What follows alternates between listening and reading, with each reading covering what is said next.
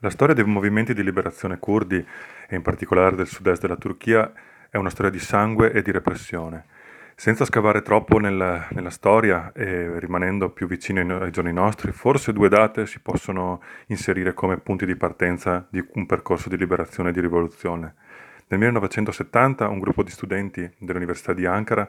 si conosce, si trova e in un clima dove la sinistra extraparlamentare e in particolare i movimenti di sinistra in Turchia sembravano avere la possibilità di compiere una rivoluzione, si trovarono e cominciarono a parlare delle istanze del popolo curdo e dei popoli del sud-est della Turchia.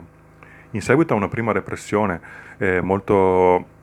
molto dura da parte dello Stato turco, di tutti i suoi apparati, dai servizi segreti alla polizia e alla gendarmeria, il movimento di questi studenti non organizzato e che non aveva una struttura si formò in un partito. Nel 1978 nasce il Partito dei lavoratori del Kurdistan, il PKK. Eh, 12 membri lo fondarono, eh, 12 membri, 12 studenti del, della Facoltà di Scienze Politiche di Ankara lo formarono, dandosi così un, un'organizzazione interna anche per svolgere dei compiti e anche e soprattutto estera per cercare aiuto e supporto finanziario. La storia del PKK eh, va pari passo con quella della Turchia. Nel 1980 il terzo colpo di Stato in 30 anni eh, porta al governo e nuovamente i militari, custodi de- della tradizione kemalista, e avvia una serie di operazioni militari molto dure nel sud-est della Turchia, nelle montagne del sud-est della Turchia del Kurdistan, Bakur, eh, con lo scopo di annientare questo nuovo movimento di liberazione.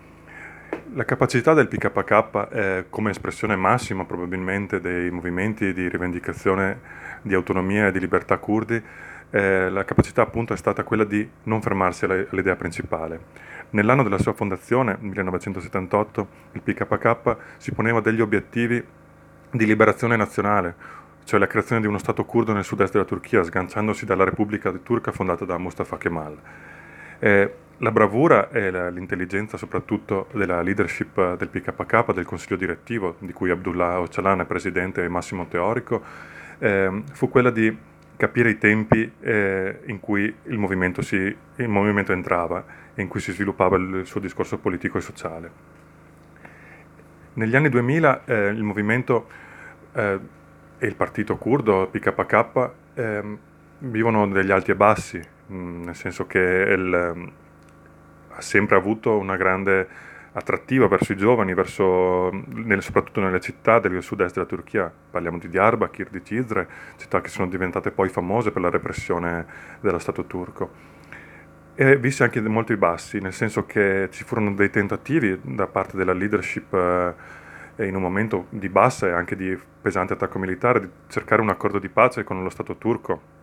Verano, vennero avviati dei colloqui e si arriverò, eh, arrivò addirittura a un cessate il fuoco. Però appunto l'intelligenza e la, la, lettura di come cambiava il mondo fece sì che il, il PKK eh, nella sua storia sostanzialmente, come dicevamo prima, è stato sempre capace di reagire alle dinamiche politiche e sociali, di determinarle e di sviluppare progetti a favore di una società liberata ha sempre considerato la questione kurda non solo come un problema nazionale o, o etnico, ma come una questione di liberazione della società, di genere di ogni, e di ogni individuo, donna e uomo. Ed è così che entriamo nel, nel, negli anni 2010, dal 2010 al 2020, in cui eh, il Medio Oriente esplode dietro la questione delle primavere arabe. Eh, anche in Siria, eh, confinante a nord con la Turchia, esplode un pesantissimo conflitto che è tuttora in corso. E lì eh, le, le, elite kurde che si erano rifugiate eh, dopo la repressione de, degli anni 90 sia in Siria sia nel nord dell'Iraq, nelle montagne di Kandil, ehm, grazie anche a una serie di scritti provenienti dal carcere di Imrali dove eh, Abdullah Öcalan è detenuto, escono da questa concezione eh, dello Stato, dello Stato-nazione curdo. Praticamente il, ehm,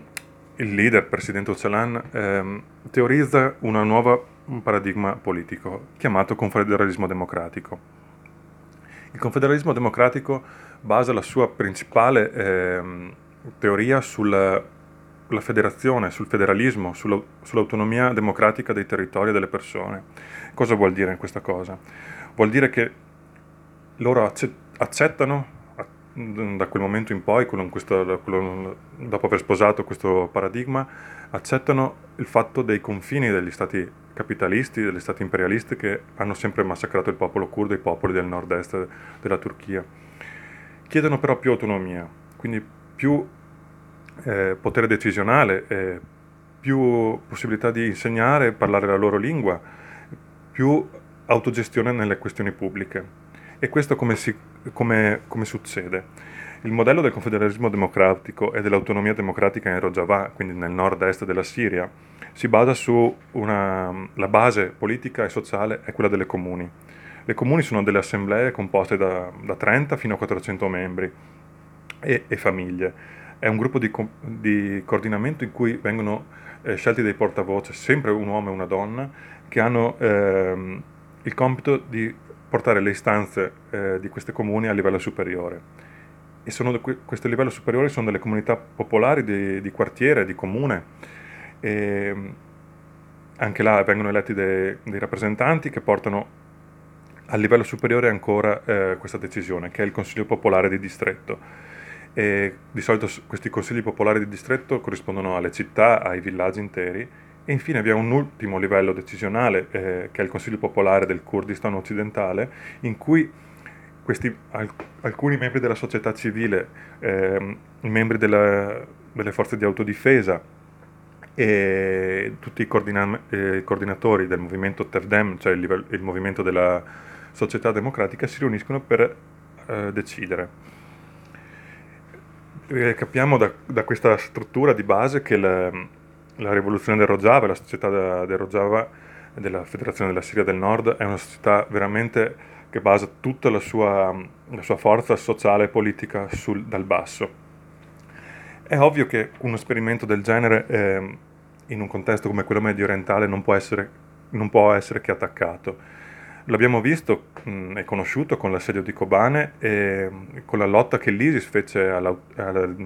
all'autonomia della, della, Siria del Nord, della Federazione della Siria del Nord. Solo il grande sforzo e la resistenza che met, misero in atto i compagni e le compagne dello YPG e dello YPG, le unità di autodifesa del popolo e le unità di autodifesa delle donne, questo nemico eh, che sembrava invincibile all'epoca venne sconfitto nel 2018. È chiaro che un, un, esperimento politico, che non è più tanto un esperimento, ma anche si parla proprio di pratica eh, quotidiana nel nord-est della Siria, è attaccato anche da quegli stati imperialistici, capitalistici che ci sono intorno, che ai suoi confini. E ne è un esempio la Turchia di Recep Tayyip Erdogan, che vede nel modello dell'autonomia democratica, del confederalismo democratico, il maggior nemico, perché parla di libertà, di espressione, di democrazia dal basso, di diritti delle donne, cosa che in Turchia al momento non esiste. È attaccato dall'Iran degli Ayatollah, una repubblica islamica ma che è sostanzialmente una teocrazia. È attaccato dalla Siria di Bashar al-Assad, che non vuole eh, permettere che una, nel suo territorio, dopo una guerra di nove anni, lunga nove anni, ci siano questo tipo di autonomie. Ma è anche attaccato da una parte del movimento curdo molto eh, possiamo dire, molto a destra rispetto al pensiero del confederalismo democratico, che è quello del Kurdistan eh, del nord in Iraq, del governo regionale autonomo. Lo è, è nemico della,